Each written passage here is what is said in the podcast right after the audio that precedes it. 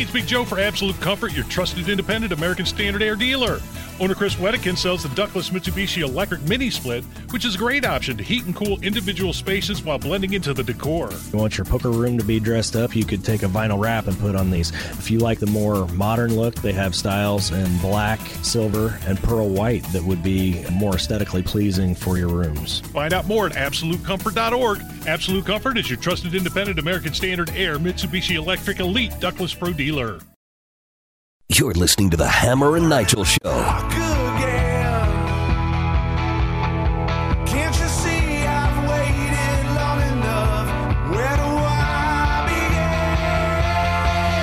It is the Hammer and Nigel show. I'm Jason Hammer. Jerry Lopez, Indy Spanglish, filling in for Big Nige. And let's go to the hotline right now and bring on one half of the Chicks on the Right program, Daisy, joining us. Now, Daisy, you're in Texas. Are you guys getting this crappy cold weather that like we're getting?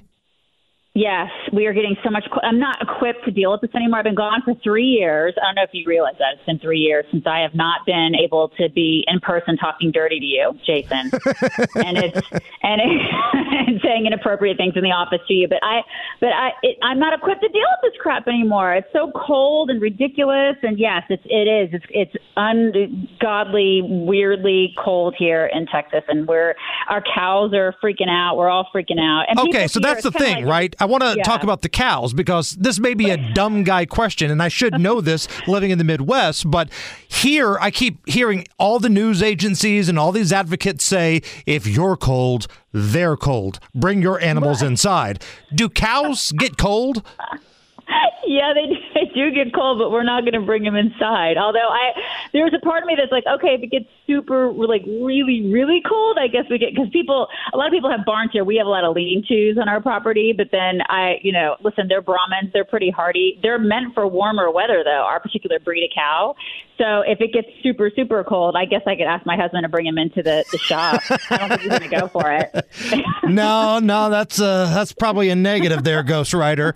Uh, all right. Speaking of the cold, let's talk about Iowa tonight. The Iowa caucus, the 2024 election season officially underway tonight. And look, there's a lot of storylines, but to me, the weather is the biggest one. We're hearing yeah. wind chills minus 40 approximately in the state of Iowa tonight. Uh, what's that going to do for the turnout tonight? Think it's going to really hurt Iowans. You, I mean, Iowans are a hardy bunch. They're bred for snow. They're like Indiana folks, right? They're Hoosiers. They're like Hoosiers. And I think they're going to get out and they're going to vote, Jason. I think this election is too important for people. This one has hit home. It's all about kitchen table issues, the economy, education, border crisis. It affect, that affects everything else. I think people are ticked off about a lot of things. I think people are, are riled up. Um, they're motivated. And honestly, I think Iowans are they're tough people. They're like Hoosiers. They're gonna. It's just weather, right? It's cold. But they're with these politicians, though, whether it's Trump, whether it's Haley, whether it's DeSantis, Vivek, whoever's still in the mix, isn't this kind of a built-in excuse? Because if you don't get the number you want tonight. And again, it doesn't matter if you're the front runner or somebody in the back of the pack. Can't you just say, well, the weather was crappy, survive in advance, we're going to New Hampshire now? Yes, you could. Oh my gosh, that's such a great point. Yes, you can totally blame it on the weather, but they're going to blame it on if if it's not a good night for them, they can blame it on whatever they want to blame it on. But I mean, I am very curious to see how things turn out. Now, obviously, I think that Trump. Um, I think Trump has it in the bag. I think just the numbers are are telling us that Trump Trump is the guy. Trump's going to be our guy. I, we go back and forth about this on our show, um, but I, I think that he is he is going to be our man and that we're probably going to have to get behind him. If he gets over 51% tonight, should others drop out of this race? Um, you know, if if it were me, I probably would, but I I wouldn't. You know, people like a Nikki Haley or a, a DeSantis probably won't. A Vivek, a Vivek, he probably will because he's he's polling so low, don't you think?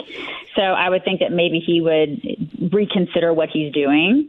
Perhaps. Right. I see Um, Nikki Haley hanging on to at least South Carolina. I think she wants to Right, compete in her home state. Uh, DeSantis, you know, he's fundraising for New Hampshire. So even if he gets his doors blown off tonight, I think he's in it for one more. But Vivek is so, interesting too. to me. Vivek is the Yeah, interesting but- one. he's a wild card, you know, and like now Trump is sort of turned on Vivek because he somehow doesn't think that he's loyal to him because loyalty is very important to Trump. Um, it's as if he just realized that Vivek is running for president, and that he's like, like, dude, he's been running for president the whole time. That's never changed. But True, but um, Vivek's whole campaign for a long time was Donald Trump is awesome. Like that was Yeah. his campaign strategy. And I right, and I think a lot of people misconstrued that for he's running for vice president.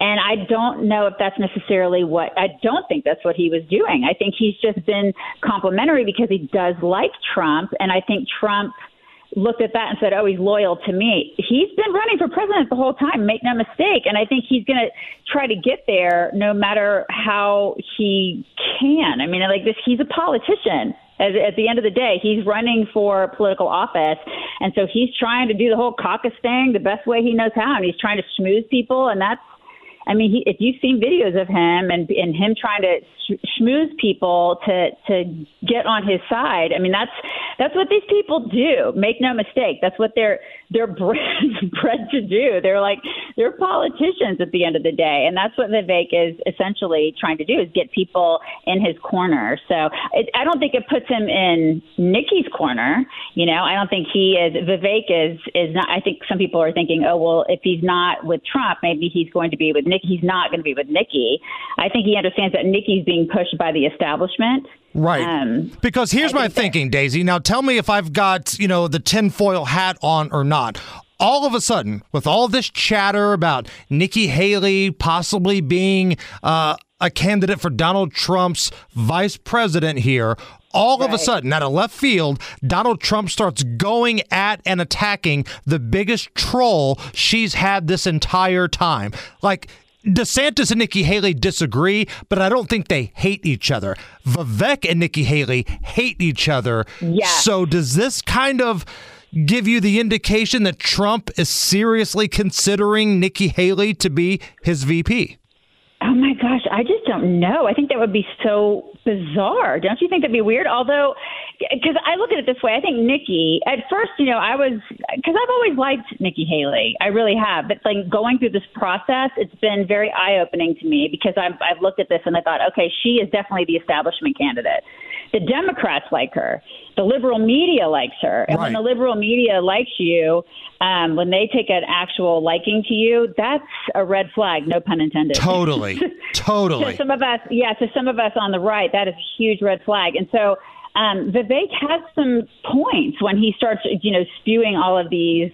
I don't want to say like conspiracy theories, but when he starts talking about his theories about you know the deep state and the establishment and who's getting chosen for who and who's going to how this is all going to line up and how they're trying to knock Trump out. And we know that they're trying to knock Trump out. But then when he starts talking about establishment candidates and who the establishment's trying to put up, I mean, I, he does have a point. I think that there's a valid point that the establishment's trying to put her up. Now, do I think that Trump will make her the VP candidate? Because maybe that will somehow bring establishment in with him. And, and so he's like anti-establishment and the establishment will come with him. And so that would like bring everybody together. I don't know. That's a that's a viable um, I, maybe that's something. But for me, I always thought going into this, I thought he should pick somebody like a Kristi Noem for a VP candidate because Right. I think she would be awesome in that position, and I think that that would be a winning ticket. So over And the weekend, you had Roger Stone, who again, say what you want about Roger Stone, he's a bit out there, but he's somebody that does have access to Donald Trump, has access to his ear. He says he wants to see a Donald Trump Tulsi Gabbard ticket, but he wants Tulsi to commit to being a Republican. Does that do anything for you? I mean, it does because I think she would she would pull a lot of those independent. I don't even know who those people are, Jason. Like, who the hell is an independent right now? But I, but they exist, right? Those people who are sort of, I guess, call themselves moderate people who are riding the fence. But she, Tulsi Gabbard, would pull a lot of those folks in. And so I, it is a that would be a smart move. We talked about that too on our show, where it's like if it's not Kristi Noem, but Tulsi Gabbard would be great. I think a woman on our side, or at least who leans on our side, would be a fantastic um, pick. And I, I and I, I would be afraid. I don't know if afraid is the word, but I would not. I would want him to lean away from somebody like a Kari Lake because Kari Lake is too much like him. Right. It'd right. Be too, it'd be too much Trump. She's like a Trump as a woman, and that's too much Trump. um, he, he needs somebody. He needs somebody softer. You know. And if you remember if it is indeed Tulsi Gabbard, and again, let's just, you know, hypothetically, just play along with me here. If right, it is along. indeed Tulsi Gabbard, how amazing is that vice presidential debate going to be to where Tulsi and Kamala have to sit down again? Because if you remember the first time around during yes. the uh, Democrat primary, Tulsi ended Kamala Harris's dreams of being the president. Basically, oh took her underpants off on stage and smacked her bare ass in front of America. spanked her. She totally spanked her. But seriously, like who who wouldn't kick Kamala's butt in a debate at this point? My 13 year old, my my Great Dane would kick her butt in a debate. Your cold ass cows outside could probably beat Kamala Harris. yes. Totally. Uh, what are you ladies working on uh, with the chicks on the right?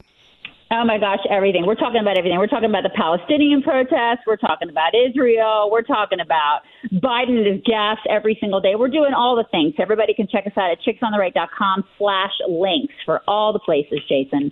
Daisy, stay warm, and uh, we'll look forward to talking to you again here in a couple weeks. Thank you. You too. Talk to you later. It's the Hammer and Nigel Show.